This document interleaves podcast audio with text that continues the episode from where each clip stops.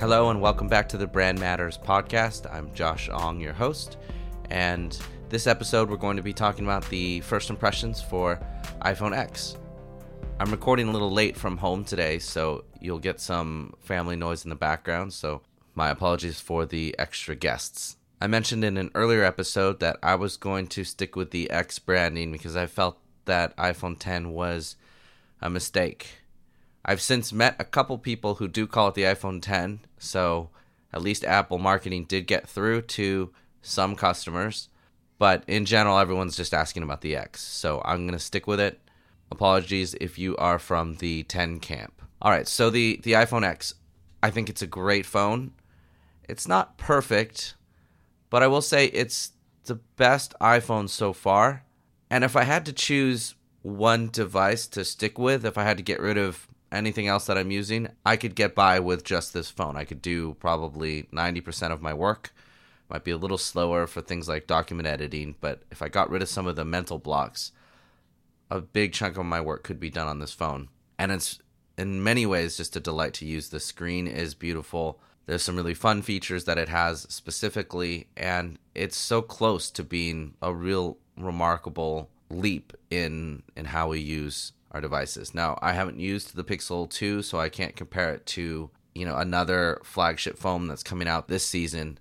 But as far as I'm concerned, based on other Android phones I've used and the iPhone 7 and the iPhone 6s, this is really an exceptional product that Apple has made. Now, I do have a few complaints, and I'll talk about that. But overall, I don't find that the premium markup is is an issue. I think um, it's a it's a great phone, and for people who can hold on to it and use it and hopefully get device insurance if you need it. It's going to be a really valuable part of their mobile and technological life. So I don't have an issue for spending a little extra on this phone.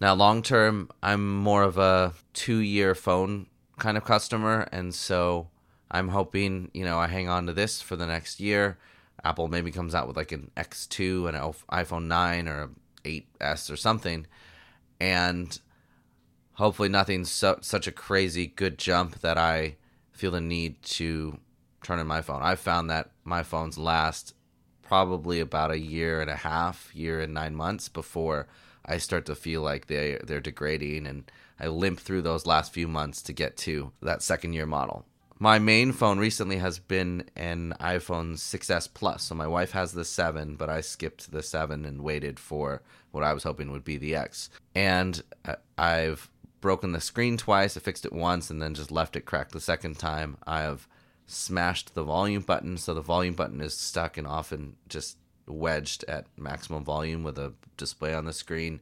The battery is in terrible shape. Uh, the other day, the swiping one on the fritz and it, my my iPhone just kept switching to the the last home screen page and so it was it was just totally freaked out. The camera's broken, so I think I broke the optical image stabilizer so the camera is has a hard time focus and it's really jittery uh, when I'm recording even just simple video.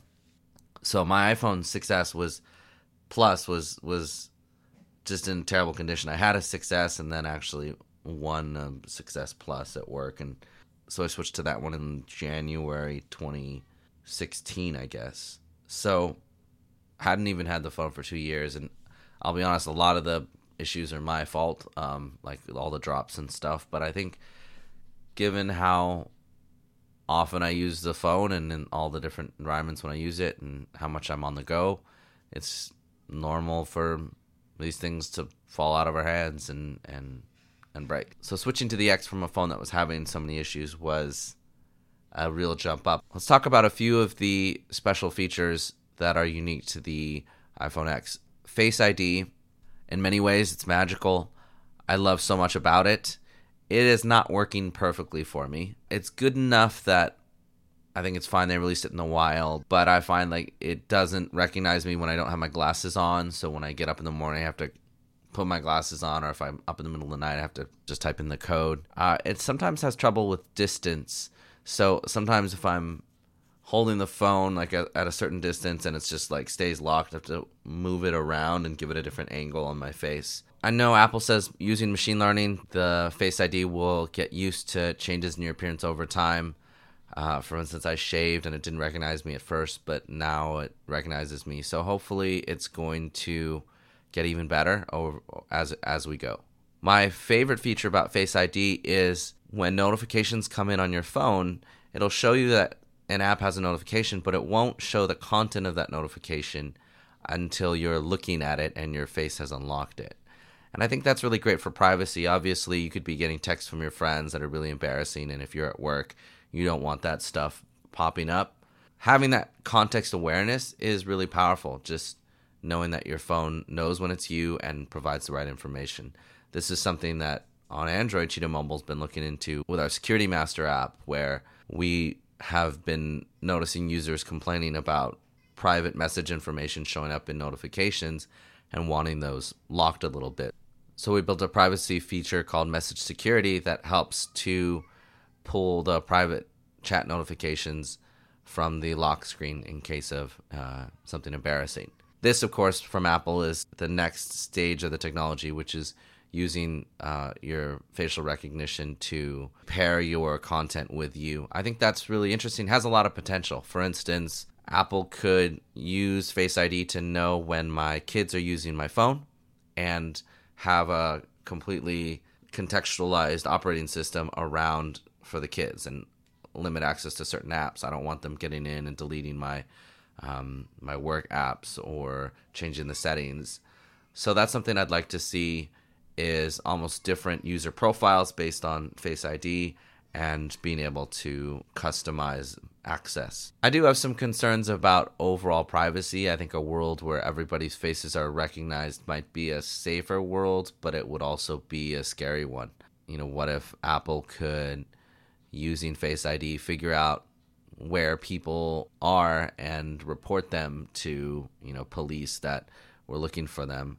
That sounds like a great feature to keep everyone safe, but in the wrong hands it could really violate user privacy. I think we need to move toward facial recognition. It's that's bound to be where things are headed.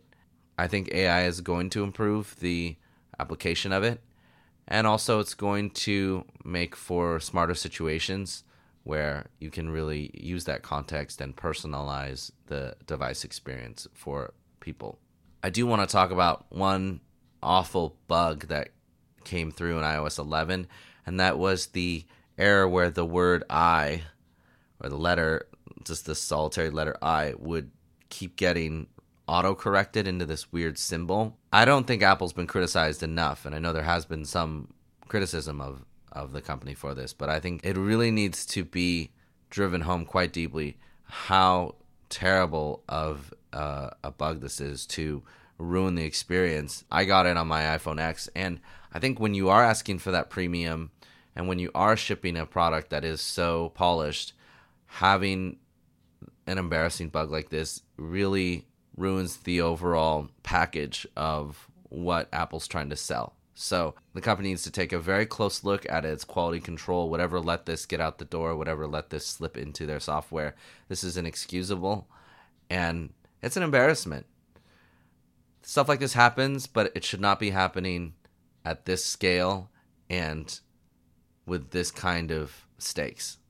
I hope they get that sorted out. I noticed they say that they fixed it and released an update, and I'm updating my phone to uh, to see if that resolves it. People are saying the user interface on the iPhone X is confusing, and I do have to agree there. It's easy to sometimes get lost in the interface. Like if I'm doing something in landscape mode and then I'm switching apps and I go back into portrait, but I'm trying to trying to figure out which orientation to to swipe through to orient the apps, or I'm I'm trying to get to the control center on the right versus the notifications on the left, and I grab in the wrong place and the wrong thing pulls down, trying to tap up to get back to the page. There's a lot of things that have changed, and in many ways changed without proper context now for how to perform those actions. Taking a screenshot's different now, and so I have to remember where it is. Sometimes I get stuck in a in an app and swiping out doesn't work, and I'm not sure how to get out of there. I just have to reboot the phone or something. Uh, I'm hoping some of this is just apps that need to update into the the new the new model for both iOS 11, especially the iPhone X. And in a few years, this will be natural for people as everyone switches over. But I think for now, Apple's having some trouble trying to bring these new gestures in and communicate them and get people to remember them. So uh, I know they have like a tips app, but if I have to look at the tips app for my new phone, in some ways they're doing it wrong. So it'll get better over time. Look, I mean, every user interface is awkward when it's first introduced until someone finally gets it and it becomes more ingrained. I don't think it's a deal breaker, but would love to see these solutions get more advanced. I'm not a big fan, for instance, of on the Apple Pay having to double click the power lock button in order to make the payment. I'm left handed, so it's not really the most comfortable. I have to switch positions, and usually I'm juggling things. I don't want to drop the phone. But it also just doesn't make sense to me. Why why do I need to double click that? What is this button used for? Is it used for locking? Is it used for payment? It's just Apple ran out of buttons to because they've removed so many and so they have to code some of these buttons with multiple uses, but understanding the context for when to use that button can be unclear. Hoping we see some progress there. I know this seems superficial, but bringing portrait mode to the selfie camera is is actually pretty great. People want to take pictures of themselves. Look, we're selfish people. We call them selfies for a reason. Trying to do portrait mode on yourself with the back camera was was awkward because of the distance, and so it's great to be able to take these nice selfie portraits that uh, really frame your face. I haven't been super impressed with the new lighting for the uh, portrait mode. I haven't always used the camera in the best situations, but I've found that switching between them, it's not like they really jump out at me. I know that I expect too much out of the camera, so please take this with a grain of salt. But when I got a hold of this camera, I found that it, it wasn't quite as magical as I expected. I was taking photos at home and it was grainy and really noisy and and then I've you know been out and trying to set up these shots and it just hasn't really worked and then the results are good they're they're really quite good but they're not I don't have to think about it because it's just taking great photos it's not really been like that for me again I, I think part of it is just expectations I do love the size of the iPhone X I found the plus too big and I have small hands. You know, supporting it with my pinky, I'd get some pain. And so switching to the iPhone X, the um, slimmer profile, feels a little better in the hand. This is closer to my ideal size for an iPhone or a phone in general. And so I do like that. Yes, the screen has a lot of great real estate, even compared to the plus sizes. At the same time, the screen is so narrow that you know, some videos or some apps really only use a small portion of the screen, and that's a bit of a shame. But I think long term, this phone feels great to put in the pocket, hold, use all day. So I, I like the size. Battery life has been solid for me. I use my phone a ton. It's it's mostly how I work, and so it's hard for me to get a whole day on a charge. If I'm using it really hard throughout the day, then I'll just plug it in at my desk pop it on the wireless charger before I go out at night. I will say, speaking of wireless charging, it's been pretty hit or miss for me. I've had a few days where I put it on the charger and I woke up and it was, you know, not charged. I was disappointed that Starbucks those those wireless chargers built into the table use a different wireless technology and so I can't charge at Starbucks yet, though they say that they're going to do that. That would be a great thing to be out during the day and just, you know, get a coffee, put it down on that not have to worry about plugging it in. Just leave it on the table and then pull it up and get a quick, you know, 20% juice or something. But I mean, the nice thing is, unlike the headphone jack, which you're which is gone, right? If you don't like the wireless charging, just keep using the lightning cable, and you know you'll have something more reliable. This morning, when I woke up, the my iPhone was at like 20% because somehow when I put it on the charger, it was started charging. I checked it when I put it on, but whether it's the vibrations or something overnight happening, it, maybe it got bumped. It didn't keep charging, and so I had to go out for the day and bring a battery and you know leave it plugged in for a couple hours while I was in a meeting to get my phone back up to usability. All right, let's talk about Animoji. I love them. I think sure they are silly, but they're going to be a great way to communicate. Very much apropos of how young people want to engage, I let my kids use it and they send some fun messages to their grandparents and their uncles and aunts. And it was great to see people get really creative with Animoji early on. I don't know if you saw over the weekend the hashtag Animoji karaoke movement where people were doing Bohemian Rhapsody with all these different characters. People are doing little barbershop quartets or raps and things. And there's a lot of fun there. You could redo, reenact movie scenes with um, lip syncing or, um, you know, matching the audio. I think Animoji is great and really has so much potential for future AR and VR applications where being able to track facial expressions and emotion and, and use that to communicate is going to really transfer over into the virtual realm. Hope to see brands get in on creating their own Animoji characters with Apple to to share. I know Snap's got a lot of filters coming out that are going to use that AR 3D tracking of the face to make really quality masks and other filters and I think that's going to be it's going to be fun. It's not going to save the world, but it's an interesting way to use technology to connect with other people, which is hopefully a big part of the point. The quality of the iPhone X's new OLED screen is quite remarkable. I find in the right situations, it looks almost like text has been printed onto the phone, like that kind of like glossy magazine quality. It is, I think that that is a big part of the experience, especially because the screen is so much. I haven't had a lot of trouble with the notch. I think the bigger trouble is that a lot of apps just aren't optimized for iPhone X yet, and so they're not using all the all of the screen. The Apple keyboard has a big gray space because they don't want the keyboard all the way at the bottom for your ergonomics. And so, because the iPhone X is so tall, there not everyone knows what to do with all that space. I think long term, would love to see apps like Twitter and Instagram and figure out okay, here's how we're going to use all this space. Here's how we're going to use that that taskbar at the top. Here's how we're going to work in the the notch to to make it not feel odd. So it is a step up from the previous iPhone experience. At the same time, I'd be fine if instead of the notch they just made the screen smaller and and put the cameras at the infrared at the top. I don't find that I get that much out of the those two little corners. At the same time, it is an interesting branding play where they use this notch, which is a limitation, to make the view of the iPhone iconic. So you, people instantly know that you have the X over an older iPhone.